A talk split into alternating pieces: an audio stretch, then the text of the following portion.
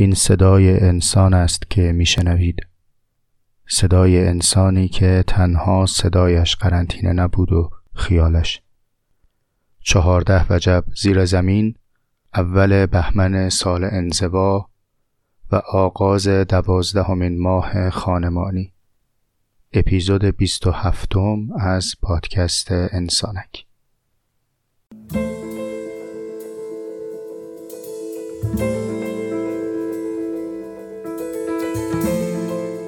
پادکست انسانک رو میشنوید. به روایت من حسام ایپکچی.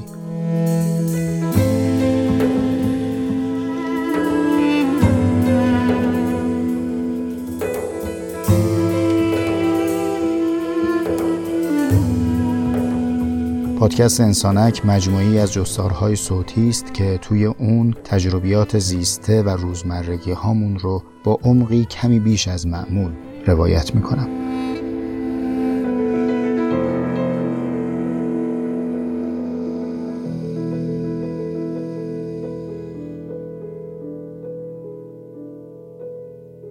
انگار که این چند ماه ایام سلطنت صداست. نه از دست برمیاد که دستی رو گرم کنه و در خودش بگیره. نه از آغوش برمیاد که دلتنگی مدیدی رو مدد کنه. نه از مشام برمیاد که در عطر یاری غرق بشه. از سر ناگزیری کار رو به صدا سپردیم. داریم یاد می‌گیریم با صدامون بغل کنیم. یه طوری بگیم خیلی دلم برات تنگ شده. خیلی. که گرمای بغل سفت بده. داریم یاد می‌گیریم وقتی میگه شاخه نرگس یه طوری مشاممون پر از بو بشه که حجوم عطر رو تا حلقمون حس کنیم. داریم یاد می‌گیریم با صدامون تماشا کنیم. یه طوری بگیم دوست دارم و خیلی دوست دارم. یه طوری که بیتابی نگاهمون خیسی چشم بیقرارمون تو صدا دیده بشه. داریم یاد می‌گیریم با صدامون نوازش کنیم. تو خیالمون آروم آروم دست بکشیم به مویی سیر لب زمزمه کنیم. اغرب زلف کجت با قمر قرینه تا قمر در اقربه کار ما چنینه. اه اه اه. دیدی چی شد؟ دیدی ماسک شد قسمتی از صورت؟ دیدی دماغ و دهن شد اندام خصوصی؟ چی شد هم نفسی شد مبادا؟ چی شد میله اتوبوس شد هیولا؟ چی شد آه شد آدم کش؟ یکی نباید تو این عالم به من و بغلیایی مثل من پاسخگو باشه که چی شد بغل؟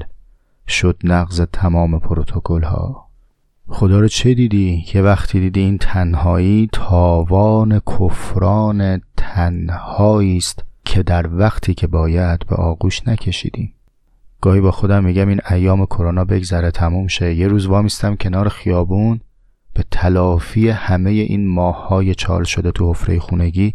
بغلمو وا می‌کنم مردم شهر صدا می‌کنم. میگم زن مرد پیر جوون هر کی آغوشش بازه از ماست. هر کی دلش بغل می‌خواد جاش اینجاست. خلاصه اینکه سهم ما از زندگی شد مجاز. حالا یه سوال. آقا خانم دختر پسر چه حقیقتی از زندگی حذف شد که به پس ماندش گفتیم مجاز؟ ها؟ چی دیگه این میون نیست که به خاطر نبودنش میگیم حقیقت نیست؟ مجازیه. حرف که هست صدا که هست تصویر که هست چی چی نیست؟ کالاری که سفارش میدی دم خونه تحویل می‌گیری پولم که مبادله می‌کنی تصویرم که سند می‌کنی وایس هم که می‌ذاری ویدیو هم که می‌ذاری. این دنیا به ننگ نداشتن چی آلوده است که رو پیشونیش زدن مجازی؟ واقعا چی کمه این وسط؟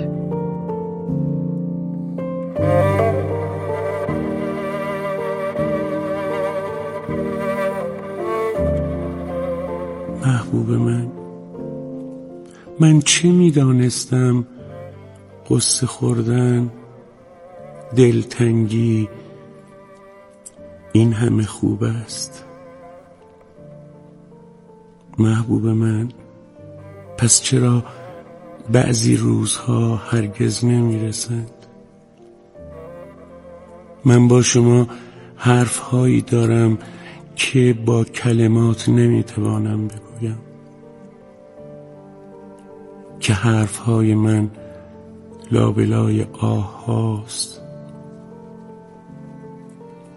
که حرفهای من حرفهایی است که با ها جاری می شود. محبوب من پس چرا بعضی روزها هرگز نمی‌رسه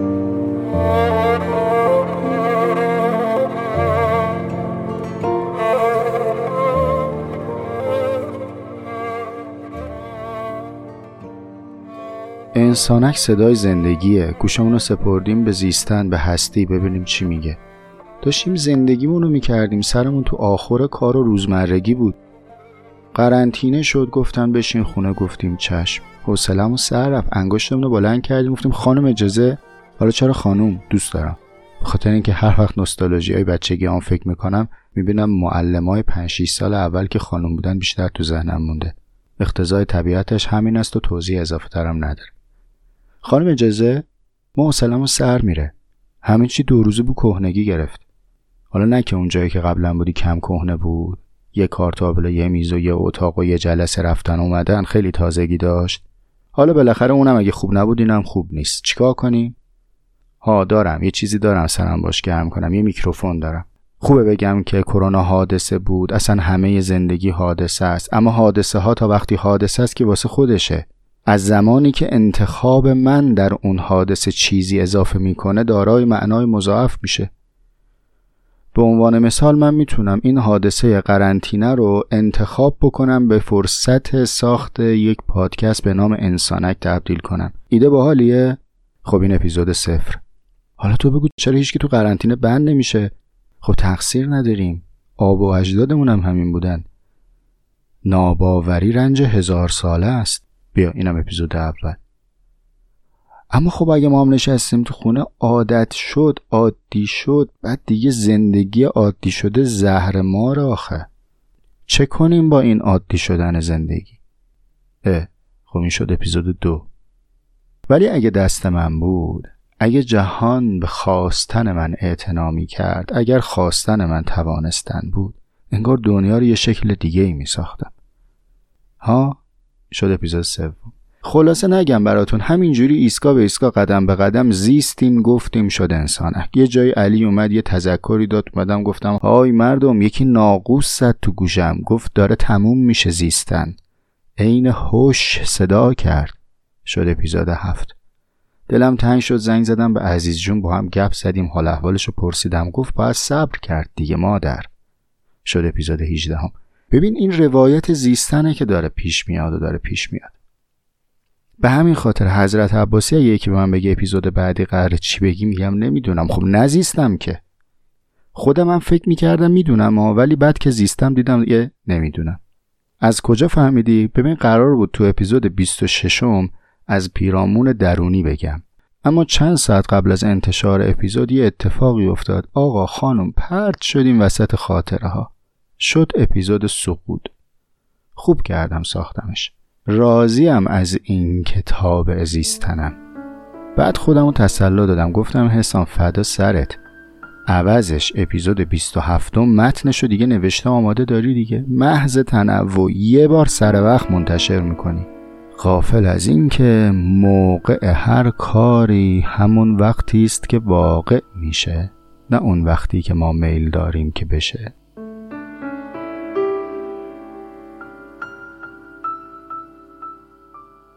حالا جونم براتون بگه که قصه این اپیزود چی شد. ببینید رفقای من هرچی آدم حسابی اسم در کرده است مبحث شناخت شناسی رو از شناسا شروع کرده از فائل شناختن شروع کرده. یعنی گفته من آدم دارم فکر می‌کنم که چیم کیم فکر چیه شناخت چیه. بعد میمده جلو این سلسله رو که حالا بعدش موضوع شناخت چیه فرایند شناخت چجوریه و رفته تا آخر. من ناحسابی از اون سمت اومدم. چرا؟ چون زندگی از اون ور اتفاق افتاد.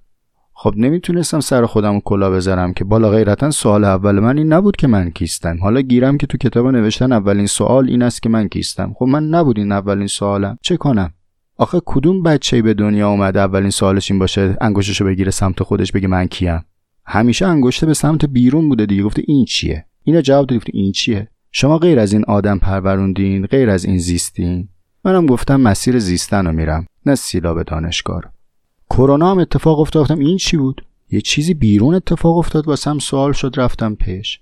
خب یه روایت نامعتبر غیر مستند غیر علمی غیر قابل اتکا کاملا مختوش استورهی بگم براتون.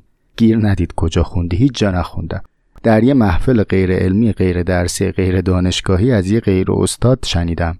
حله؟ روایت از این قراره که روزی جناب موسا نشسته بوده تو دشت و دمن تکه داده بوده به درخت. منظره رو صفا می‌کرده. یه هوی یه انکبوتی به توفش آویزون میشه میاد تو کادر تماشای جناب موسا. نویز میشه دیگه اون وسط. قدیم زمان پارازیت ها ارگانیک بوده دیگه انکبوت ول می‌دادن. برای سلامتی هم مشکل نداشت. جناب موسا یکی از اعجازهاش این بوده که شماره پروردگارش رو داشته. هر وقت اراده می‌کرده با او تکلم می‌کرده. به همین خاطر ایشون به کلیم معروف بوده دیگه. تابعانشون رو هم به عنوان کلیمی میشناختن. خلاصه موسا به خداش میگه که این جانور چیه الان جناب آفریدید همینجوری صاف اومد تو کادر ما به چه دردی می‌خوره این ابس این تباه؟ ندا میاد که موسا این سوال رو تو یه بار پرسیدی. ولی این انکبود از وقتی تو نشستی میگه خدا این کی آفریدی آخه؟ نه توف قابلی داره نه تاری داره. آخه این چی کار داره الان؟ این حکایت مطابقتش با واقع برا من خیلی مهم نیست. اما امکان نگریستن از نگاه انکبود و پرسیدن از زبان او خیلی برام جذابه. ما وقتی اجزای عالم رو از زبانهای خودشون میریم درشون تعمل می‌کنیم انگار به سوالها و جوابهای متفاوتی می‌رسیم. حالا می‌خواستم بگم واسه اون انکبوت هم سوالش این نیست که من اینجا تو این عالم چیکارم سوالش اینه که این کی اینجا نشسته؟ ما سوال رو از بیرون خودمون شروع می‌کنیم. تو انسانک هم ما همین روال رو رفتیم. گفتیم آقا خانوم ما وقتی می‌خوایم چیزهایی رو بشناسیم صفحه زیستن رو که نگاه می‌کنیم صفحه هستی رو که نگاه می‌کنیم هیچ چیزی تنها خودش نیست. کتاب هستی لغتنامه نیست که تو بخش دال نوشته باشه درخت دو نقطه روبروش یه چیزی. هستی درختش آمیخته به آسمونش آمیخته به خاکش آمیخته به پرنده روی درختش همه چی با همه. هر چیزی تنیده به دیگر چیزهاست یک پیرامونی داره که این پیرامون در ادراک ما مداخله داره. اینا رو با هم یه عالمه صحبت کردیم. اپیزود 26 هم می‌خواستم بگم نه تنها بیرون پیرامونی بر اشیا افزوده میشه بلکه از درون ما هم چیزی بر موضوع شناخت اضافه میشه که در شناخت ما موثره خب؟ اسمشو گذاشته بودم پیرامونهای درونی. می‌خواستم راجع به این صحبت کنم. و اینو متنشو نوشته بودم. اما امان از بیقراری. اصلا تفکر یعنی بیقراری. شما وقتی بیتابید در تفکر کردن نمی‌تونید سر یه خط باقی بمونید و بگید الا و بالله همینه و جز نیست. نمیشه دو هفته به یه متن وفادار موند. بالاخره این توسعه پیدا می‌کنه دیگه. مغز اگه لوبیا هم باشه جوونش حرکت داره. دست این استادایی که می‌تونن چند سال یه جزوه درس بدن واقعا زیر سر ما. چطوری می‌تونید هم استاد باشید هم متوقف؟ القصه توی این دو هفته فکر کردم دیدم نه یه چیزی جا مونده. بین اون بیرون که راجبش مفصل صحبت کردیم و این درون که می‌خوام توی این اپیزود یعنی می‌خواستم توی اون اپیزود راجبش صحبت بکنم یک مرزی وجود داره. که از غذا مرز عمیقیه مرز قابل تفکریه. تو اپیزود 27 کنونی می‌خوام از این مرز بگم. این اپیزود خیلی تمرکز می‌خواد. اگه احتیاج به دنجی و سکوت و تاریکی داری مهیا کن. اگه کاغذ خودکار می‌خوای بردار بیار. اگه برای تمرکز باید ظرف بشوری کف تو آتیش کن. هر چی لازم داری آماده کن اما با رعایت پروتکل ها دستم به دامنت. این اپیزود پر از سواله. پر از سواله با هم سوار قطار میشیم. ایسکا ایسکا میریم میریم میریم تا بیابون. ضرورت داره که با دقت همراهی کنیم. دارم سخنی با تو با گفتن نتوانم. این درد نهان سوز نهفتن نتوانم. تو گرم سخن گفتن از جام نگاهت. من مز چنانم که شنفتن نتوانم. من مز چنانم که شنفتن نتوانم.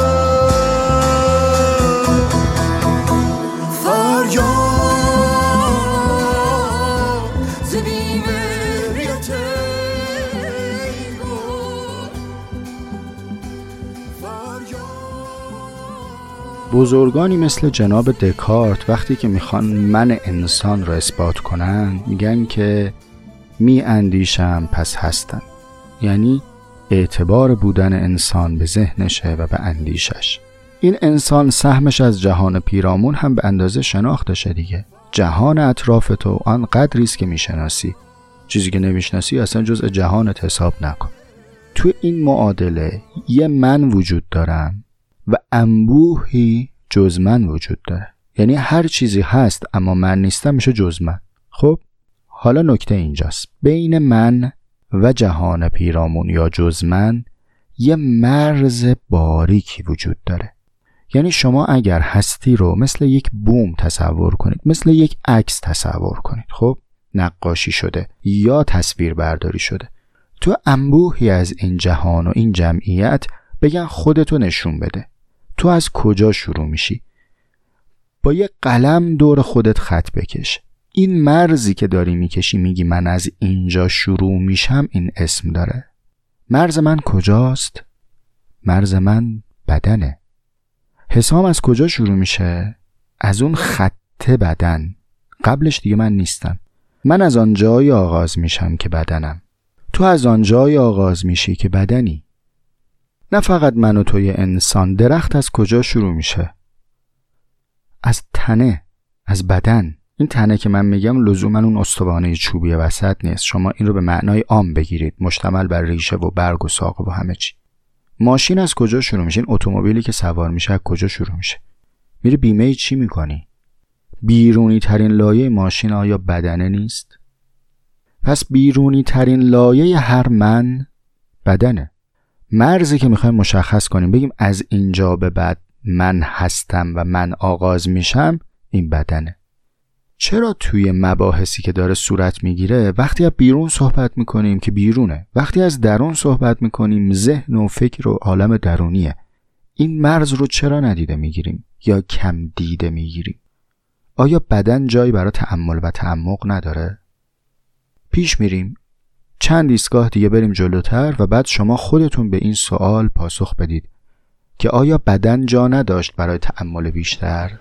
پس ایستگاه اول به این تعریف اکتفا می‌کنیم. وقتی که تو این اپیزود داریم میگیم بدن قرزمون بیرونی ترین لایه منه. خب بریم به ادامه سفر برسیم.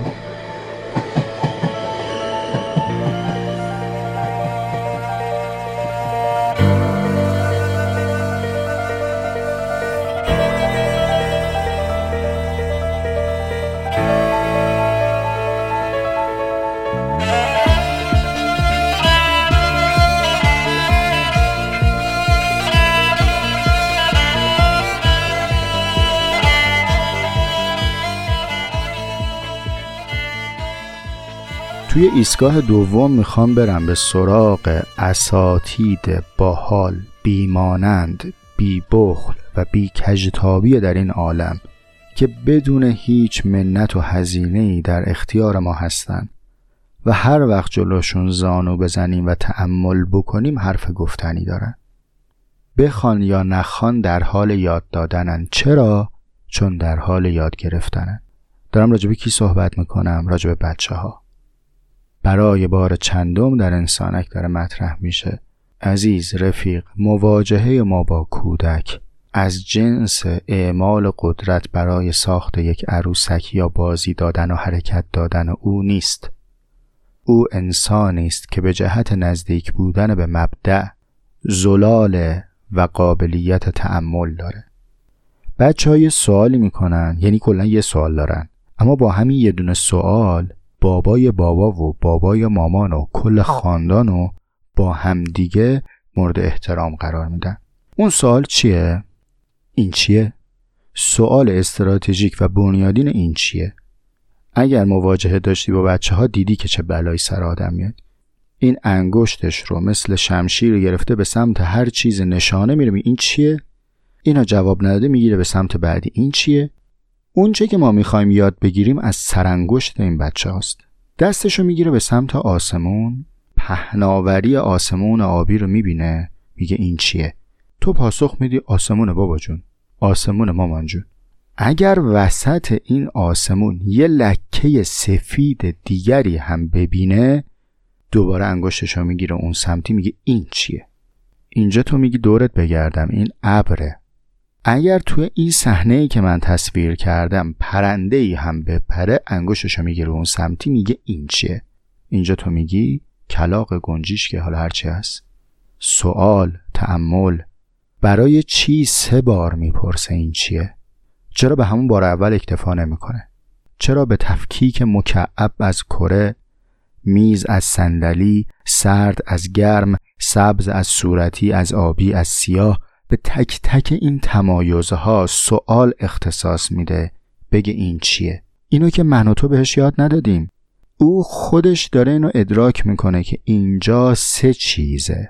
اینجا ده چیزه. اینجا یک سوال این چیه کافی نیست. به تعداد چیزها باید این چیه بیاره وسط بازی کنه. از کجا داره می‌فهمه که در این صحنه مقابل ده من وجود داره که از هر منی باید بپرسه این چیه. تونستم برسونم اهمیت کاری که ذهن بچه داره انجام میده. بچه داره چیکار می‌کنه؟ داره به ما یک درس بسیار عمیق میده بسیار عمیق. داره به من و تو یاد میده. بابا جونم مامان جونم پدر بزرگ مادر بزرگ. هر چیزی هر من بودن خودش رو مدیون تمایز و تفاوت با پیرامونه. به گستره یک سر آبی میگن آسمون. ابر تمایز سفیدی است که وسط پهنه آبی دیده میشه.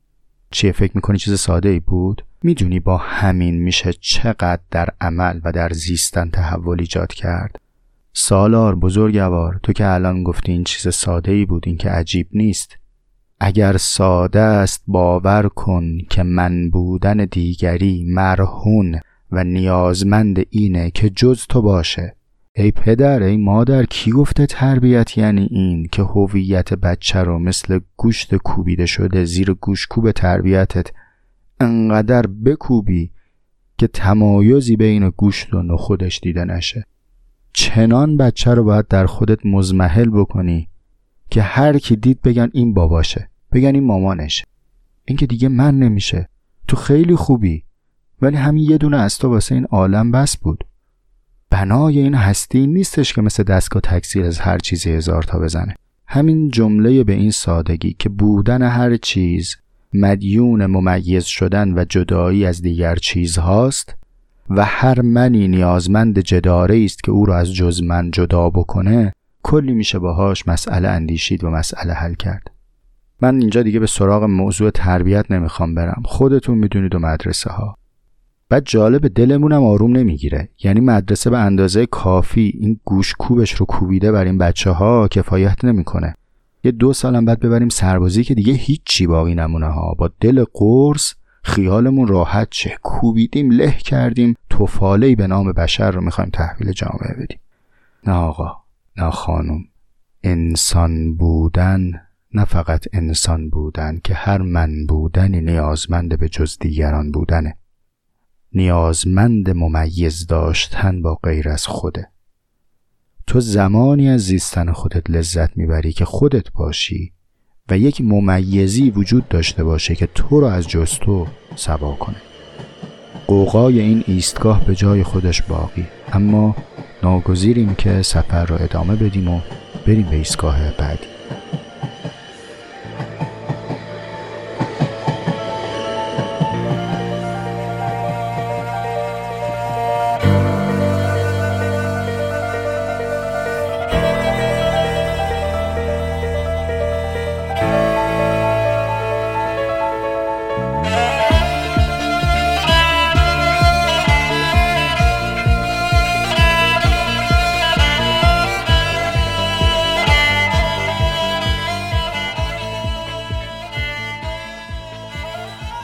اما ایستگاه سوم و سوالی که باید در اون تحمل کنیم. جهان اطراف خودمون رو نگاه کنیم. آیا چیزی بدون بدن هست؟ یا هر چیزی که می‌بینیم بدنی داره؟ می‌بینیم رو فقط در معنای تماشای با چشم نگیرید. آیا چیزهایی که شما در جهان پیرامونتون به عنوان موجود می‌شناسید چیزی هست که بدن نداشته باشه؟ یا هر موجودی ضرورتا بدن داره. من دارم به این سوال فکر می‌کنم و سعی می‌کنم دنبال نقیز بگردم. شما هم فکر کنید. نتیجه فکرامونم با همدیگه در میون بذاریم. من که دارم اینجا عرض می‌کنم شما هم در کامنت های وبسایت انسانک نظرتون رو بفرمایید. هر اپیزودی پستی داره که می‌تونید زیل همون پست نظراتتون رو بگید نظرات بقیه هم بخونید. من میگم آره انگار یه چیزایی هست که بدن نداره ولی هست. مثل ترس. مثلا بدن ترس نداریم که. مثل عشق. مثلا عشق هست ولی بدن نداره. مثل خشم. مثلا خشم هست. من درک می‌کنم خشم چیه ولی این خشم بدن نداره. خب حالا سوال دیگری پیش میاد. آیا اینایی که من اسم بردم مستقلا هستند؟ من می‌تونم به تو بگم که قربون شکلت برو یه دونه عشق برا من بردار بیار. می‌تونی بری عشق رو بدون کسی بیاری؟ بهت بگم خشم بیار برام. می‌تونی بری بدون اینکه کسی رو خشمگین بیاری؟ یا کاری کنی که من در خود خشمگینم خشم رو ببینم؟ فرض دیگری وجود داره که بشه بدون یک بدن خشم رو معرفی کرد؟ اگر جواب بله است و شما می‌تونید بدون بدنی خشم و عشق و امثال هم رو نشون بدید. که سوال ما جوابش این میشه که خیره بدن ضرورت نداره. اما اگر هر جایی که خواستید توضیح بدید اینها رو ناگزیر شدید که بدنی رو به میون بیارید. یعنی اینا مستقلا نیستند اینها وصف کسی هستند که آن کس بدنی دارد. اینها طوری از بودن یک من هستند نه اینکه خودشون مستقلا چیزی باشن. نسبت ها هم همینه. پدری پسری همسری اینا که خودشون مستقلا چیزی نیستن. اینها وصف کسی هستند وصف نسبتی هستند در واقع اینها واژگانی است که ما اعتبار کردیم. ما معتبر دانستیم. ما انسانها. برای اینکه بتونیم نحوه بودن دیگران رو از هم تفکیک کنیم. بگیم من در اکنونم عاشقم من در اکنونم خشمگینم من در دیروزم غمگین بودم. بنابراین پاسخ من به سؤال ایستگاه سوم اینه که بله هر آن چیزی که موجود است ناگزیر به بدنی است که او را از جز خودش متمایز کنه. داخل پرانتز من این توضیح واضحات بگم دیگه. من الان دارم سیر تفکر خودم رو میگم. کاری با ایمان و باور دیگران ندارم. ممکنه شما یک گزاره ایمانی بیارید وسط بفرمایید که من ایمان دارم به فرشتگانی که اینها بدن ندارن. باشه من مزاحمش نیستم. در موردش هم سکوت می‌کنم. اما فقط به عنوان یک قاعده ای که الان دارم صحبت می‌کنم ارزم اینه که اگر تو چیزی رو باور داری به نام میکائیل و چیز دیگری رو هم باور داری به نام اسرافیل و بر این باوری که اینها دو چیزه جایی باید میکائیل تمام شود که بعد از اون اسرافیل آغاز شود. این مرز بدنه. اگر این بدن رو نپذیری ناگزیری. بری در این قاعده که بگی اینها شعون یا طورهای بودن چیز دیگری است مثل خشم و غم که طورهای بودن یک من دیگر بود. این بحثا میره در قلم روی که من قصد ورود در اون رو ندارم چه بسا تأکید بر عدم ورودم دارم. ابدا نمی‌خوام که مزاحم آسایش ایمانی مخاطبینم بشم. همینجا بگذریم از این بحث و بریم به ایستگاه چهارم.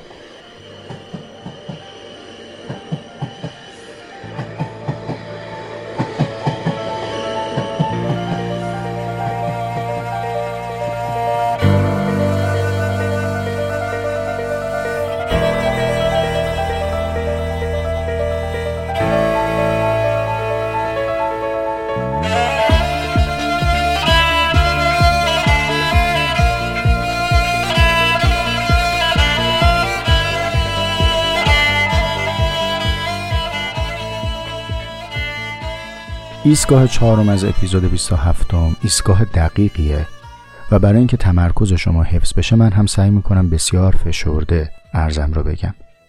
قبلش یه تجربه حسی داشته باشیم. اطرافتون رو نگاه کنید. چیا می‌بینید؟ یه سری اشیاء دیگه. آدمه هر آن چیزی که هست. در می‌بینی دیوار می‌بینی کمد می‌بینی میز می‌بینی. اگه تو خیابونی درخت می‌بینی ماشین می‌بینی. اما اگر از بین ما کسی در تاریکی مطلق باشه. شب تو اتاق دراز کشیدی داری به سوی در نگاه می‌کنی در رو نمی‌بینی. اما ذهنت که سابق بر این در رو دیده تصویر این در رو برات جانمایی می‌کنه. به همین خاطر تو از اتاق آشنا اگر تاریک هم باشه به سلامت میای بیرون. ولی در محیط غریبه اگر تاریک باشه پرپر می‌زنی. حالا از این تجربه حسی می‌خوام برداشت کنم. چیزهایی که شما دیدید و در ذهن آوردید آیا خودشون اومد تو ذهن شما؟ یا تصویری از اونها در ذهن شما بازتابیده شد؟ تصویری که دقیقا مطابق با خودمون شی نیست چون شما بالاخره از یه زاویه دارید اون رو می‌بینید. با یک توان بینایی در یک سرعتی در یک فضایی دارید اون رو می‌بینید. سهمی که شما از اون ماده پیرامونی برداشتی بازتاب این ماده پیرامونی در ذهن تو یا دقیق تر بر اساس ایستگاه قبل بازتاب این بدنی که دیدی در ذهن تو میشه یک تصویر. من به این تصویر میگم معنا. معنا امتداد جهان پیرامون در عالم ذهنی است. این تعریف من از معنا. در این تعریف گزاره جهان پیرامون فاقد معناست گزاره محمله ناممکنه. ماده معنا میزاید. مگه میشه این انبوه هستی فاقد هیچ بازتابی باشه؟ این بازتاب هم نه فقط در ذهن من. شما وقتی یک حیوان رو می‌بینید که نسبت به تحرکات طبیعت معنا برداشت می‌کنه و بازتابی داره.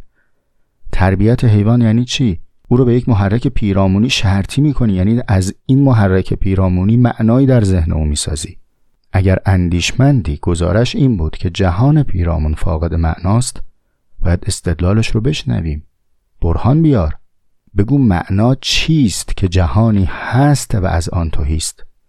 حالا این معنا با این تعریفی که من عرض کردم آیا بدن داره یا بدن نداره؟ با موضوع بدن دیگه درسته؟ معنا هم آیا می‌تواند بدن داشته باشد یا نه؟ همین که ما می‌تونیم معنایی را از معنایی تفکیک کنیم صورتی را از صورتی تفکیک کنیم این یعنی اینکه اینها ممیزی دارند و بدنی دارند بدنی که ما در ابراز معنا استفاده می‌کنیم میشه کلمه. اپیزود 19 هم در اعماق کلمات یادتون اومد؟ شبیه همین اپیزودم بود. ما ایسکا به ایسکا و به سرعت داشتیم یک معانی رو دنبال می‌کردیم. حالا می‌تونیم دقیق تر بگیم. بگیم آن کلمه ای که ازش صحبت کردیم بدنه. بدن چیه؟ بدن معناست. الانم وقتی میگیم کلمه داریم عام نگاه می‌کنیم. نه فقط لفظی که به زبان من میاد نه فقط لفظی که روی کتاب میاد. حتی تابلوی ورود ممنوع اون دایره قرمزی که وسطش خط سفیده این کلمه است. چون معنایی رو در ذهن ما متجلی می‌کنه. بای بای کلمه است. شما با این دست تکون دادنه دارید یک معنایی رو در ذهن طرف مقابل متجلی می‌کنید. در این نگاه نقاشی کلمه یا مجموعه ای از کلمه است. شما یک چیزی که در ذهن دارید رو دارید بر روی بوم متجلی می‌کنید. اتفاقا نقاشی کلمه واضح است از لفظ. چون شما دارید تصویر ذهنی رو به تصویر عینی تبدیل می‌کنی. نه اینکه تصویر ذهنی رو به یک کلمه ای تبدیل کنی که مخاطب خودش بره یک تصویری از او بسازه. باز خروجی کاربردی بگیریم از بحثمون. خیلی ها می‌پرسن چجوری بنویسیم؟ چجوری نویسنده بشیم؟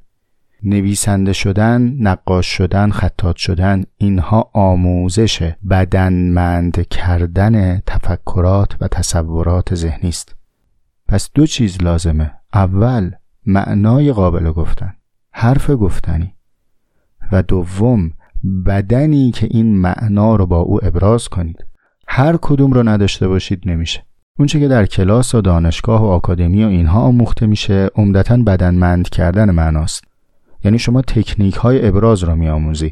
خب اگر حرفش رو نداشته باشی کپی کار میشی دیگه. مجبوری تکرار کنی اون معنایی که دیگری ابراز کرده چون خودت نداری. در مقابل اگر معنا داشته باشی در ذهنت اما توانمندی بدنمند کردنش رو نداشته باشی اون وقت هم نمی‌تونی چیزی ابراز کنی. هیچ معنایی به بودن نمی‌رسه مگر اینکه در یک بدن متجلی بشه. پس با توجه به محتوای ایستگاه چهارم می‌تونیم این رو هم اضافه بکنیم به صحبت هامون که بدن فقط مربوط به جهان عینی بیرونی نیست بلکه در دنیای ذهنی در عالم علم. اینجا هم بدن وجود داره. چه بسا؟ علمی بدن علم دیگری باشه. و شما باید از این بگذرید تا به علم بعدی برسید. خب بریم به ایستگاه پنجم برسیم.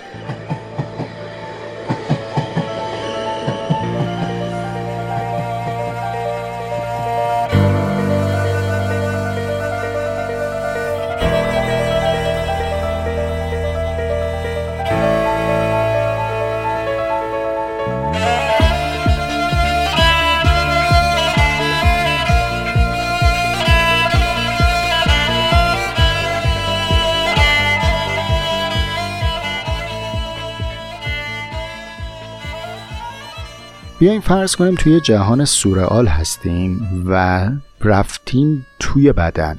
بعد اونجا یه لوله هست داره برای خودش غیر میاد. بهش میم که آلی جناب تو که داری انقدر می جنبی لرزون لرزون کی هستی؟ میگه من رودم.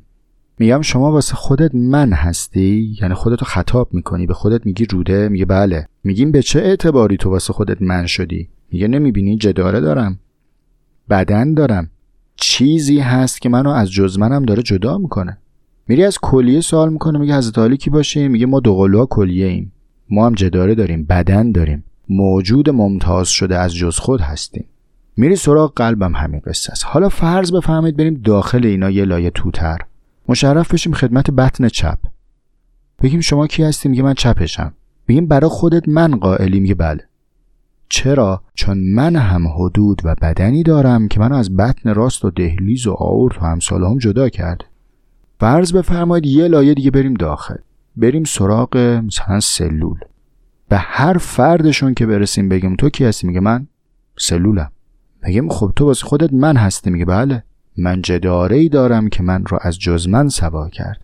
این سیر رو تا هر جا برید ادامه داره. نهایی می‌رسید به کوچکترین جزء یک ماده. هر چی دوست دارید اسمشو بذارید. یه ماده ای رو فرض کنید. یک جزئی از ماده رو فرض کنید که دیگه از این کوچکتر وجود نداره. از اون بپرسیم که تو چی هستی؟ میگه من کوچکترین جزء ماده بگیم برای خودت من قائل هستی؟ میگه بله. من یک جداره ای دارم. که من رو از جز من جدا می‌کنه. حالا ایستگاه پنجم می‌رسیم به این نکته که ظاهر هر بدنی خودش تشکیل یافته از دیگر بدن هاست. یعنی من الان اگر حسامم یکی از من بپرسه بگه تو کیستی؟ بگم حسامم بگه کجا شروع میشه؟ بگم مرز من بدنمه. همین بدن خودش متشکل است از ابدان از بدنهای دیگری در درون خودش. هر بدنی استوار شده از دیگر بدن هاست. باز تو اجزا هم, هم برم هر عضوم متشکل از دیگر بدن هاست. بدنی بر بدنی چیده میشه که بدنی حاصل میشه. خشت های هر بدن خودش بدنه. این ایستگاه پنجم هم خیلی جای تحمل داره. اما چون اپیزودمون داره طولانی میشه و مبحثمون هم مبحث سنگین و دشواریه موکول می‌کنم به اینکه خودمون بریم بیشتر فکر کنیم و سوالات عمیقتری ازش در بیاریم و تفکر کنیم. بریم ایستگاه ششم رو براتون میگم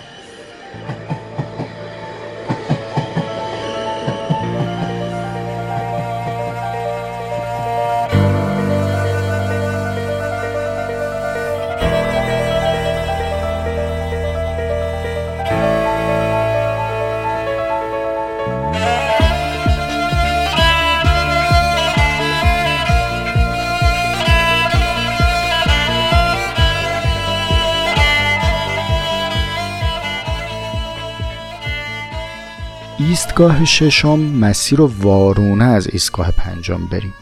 یعنی تو ایستگاه قبلی گفتیم بدن من رو بریم داخلش ببینیم آیا منهای دیگری در من هست یا نیست که شنیدید حالا اگر از این سمتی بریم یعنی استقرا کنیم بگیم مایی که خودمون شامل بر دیگر بدنها هستیم بدن خودمون رو بدنهای دیگری ساخته آیا امکان داره که ما هم جزئی از یک بدن بزرگتر باشیم؟ در جهان سورئالی که در ایستگاه قبل راجبش صحبت کردیم وقتی شما میری سراغ اعضای بدن از هر کدوم سوال می‌کنی نمیگه من انسانم. میگه من کلیم میگه من رودم میگه من تحالم من قلبم. متخصصین خودش هم میگه من متخصص گوارشم من متخصص قلبم من متخصص قددم کلیم. تخصیص یافته دارن فکر می‌کنن.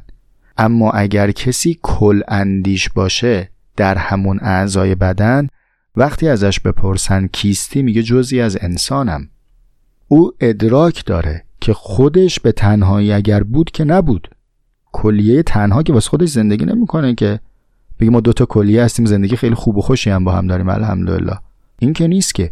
او اگر هست به اتکای این هست که جزئی از یک بدن بزرگتره. پس ازش بپرسی بگن کیستی؟ میگه من انسانم. انسان کیست؟ انسان کلی است که از مجموعه اعضای بدن خودش چیز بیشتری داره. یعنی همه اجزا هست و بیش از اون هم هست. هر کلی چیزی بیش از مجموعه اجزای تشکیل دهندش داره. اگر با این روی کرد نگاه بکنیم شاید شعر جناب سعدی رو اگر بخوایم ازشون سوال بکنیم اونجا که فرمودن که بنی آدم اعضای یکدیگرن خب ما نمی‌تونیم بریم خدمت جناب سعدی بگیم که خب استاد ما الان کجاتیم؟ بعد مثلا بر من خیلی مایه بذاره بگه تو تحالمی.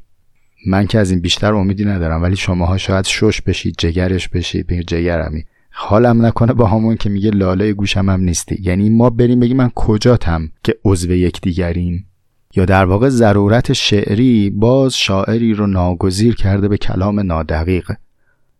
بند خدا می‌خواسته بگه بنی آدم اعضای چیز دیگرند که در آفرینش احتمالا ز یک گوهرن. حالا من با مصرع دومش کاری ندارم.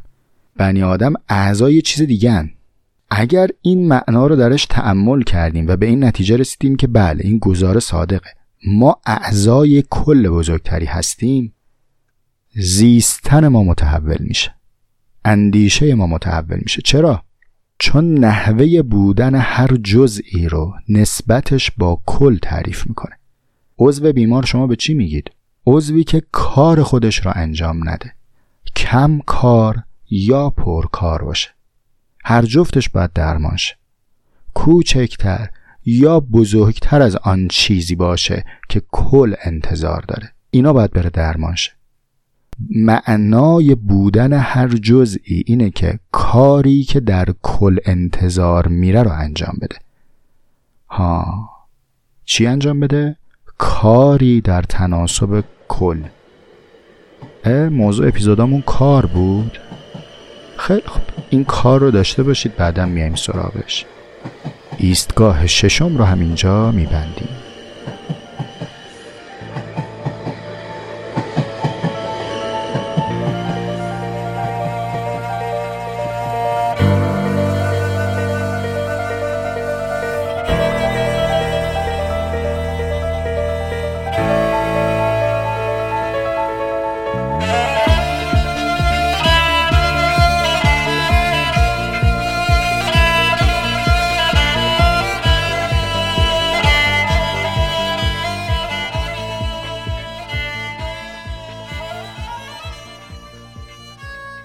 اما ایستگاه هفتم و پایانی.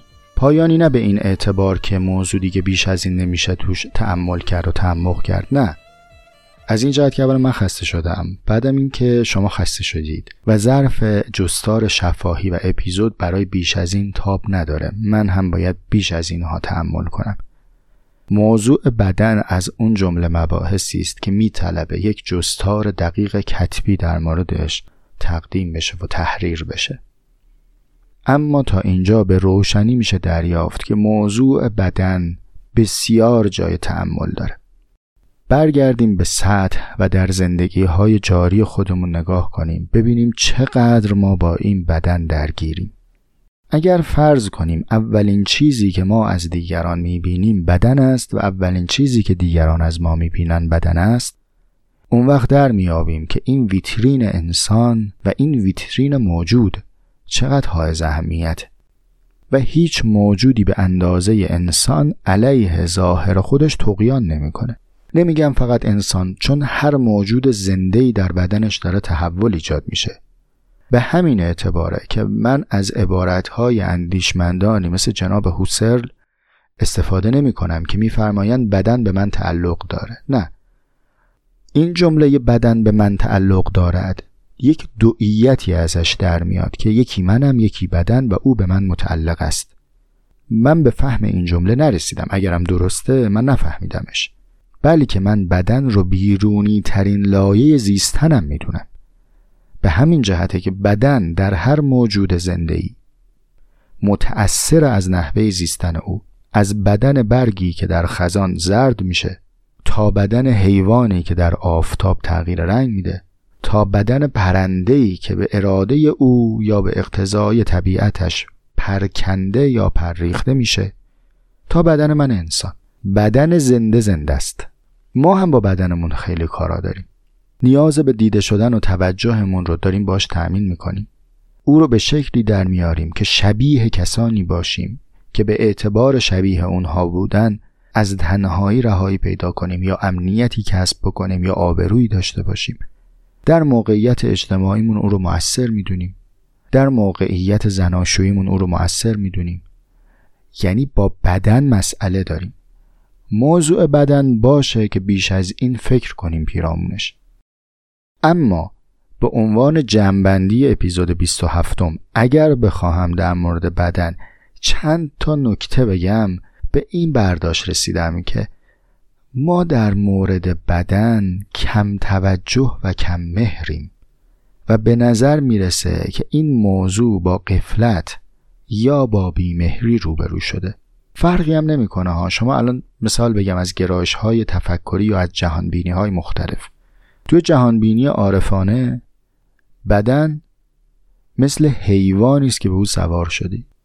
بالاخره یه آبی می‌خواد غذایی می‌خواد دونی می‌خواد ناگزیری دیگه. باید بدی بخوره که تو رو به جایی برسونه. آیا این نگاه نگاه کامل و پرمهری است به بدن؟ در حوزه شریعت و اعتقادات از اونجایی که خط قرمز من هست در انسانک ورود نمی‌کنم بهش. شما هر آنچه باور دارید به روی چشم و عمل کنید.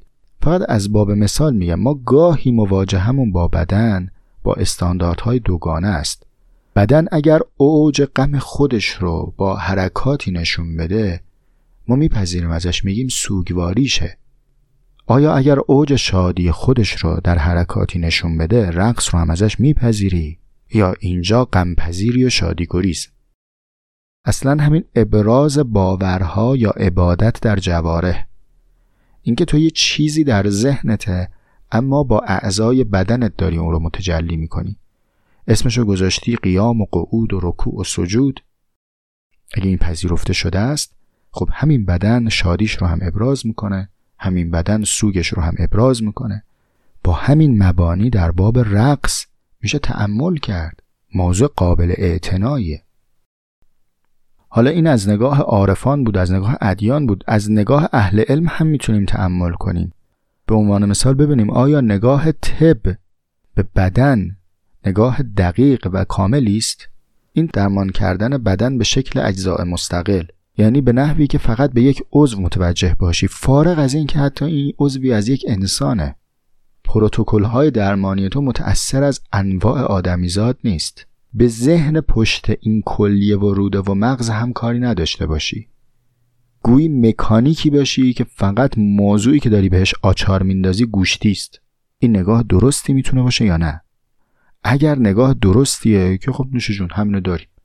اگر نگاه درستی نیست میشه طبیب بود اما انسان شناس نبود. از همه بدتر جماعتی است که اتفاقا مدعیان که به ظاهر و بدن توجه دارند. در تاریخ بشر گویی که هیچ انسانی به قدر انسان مدرن انسان معاصر خشونت علیه بدن خودش رو روا ندونسته. هیچ انسانی به قدر انسان امروز محض زیبایی به خودش تیغ فرود نیاورده. که در دماغ خودش نپذیرفته.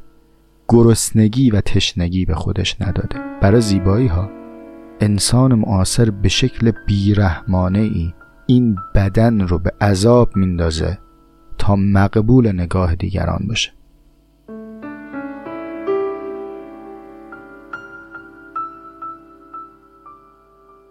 اپیزود 27 خیلی طولانی شد. خستم نباشید. ناگزیر هم بود. در واقع کنده بحث رو اینجا گذاشتیم وسط. حالا اگر که فرصتی شد عمری بود بعدا میشه پرداختش کرد و تراشش داد. دلواپس بودم که اگر الان نگم لاقل سر تیترها رو در آینده بگذره بحث و جا بمونه و با این سابقه درخشانی که من دارم باز موضوعات دیگری پیش بیاد اینها گم بشه از ذهنم. و واقعا جا داشت که هر کدوم از این ایستگاه ها رو در قالب یک اپیزود بهش بپردازیم. و اما آخر کار برسیم به سوال اول کار. این جهان مجازی چه ندارد که مجاز است؟ چه گوهری باخته که به خاطر این باختن شایسته نام حقیقت نیست؟ اونچه من تا اکنون می‌فهمم جهان مجاز از سر بیبدنی مجاز شده. این جهان آغوش نداره این جهان تن نداره این جهان عطر و بو نداره. جهان بی تن و بو جهان بی بغل و آغوش هرچه باشه مجازه و نه فقط جهان پشت لپتاپ و صفحه موبایل هر چیز بی بغلی بی ادراک حضوری مجازه و امان و صد امان از علم و ایمان و باور و دانشهای مجازی.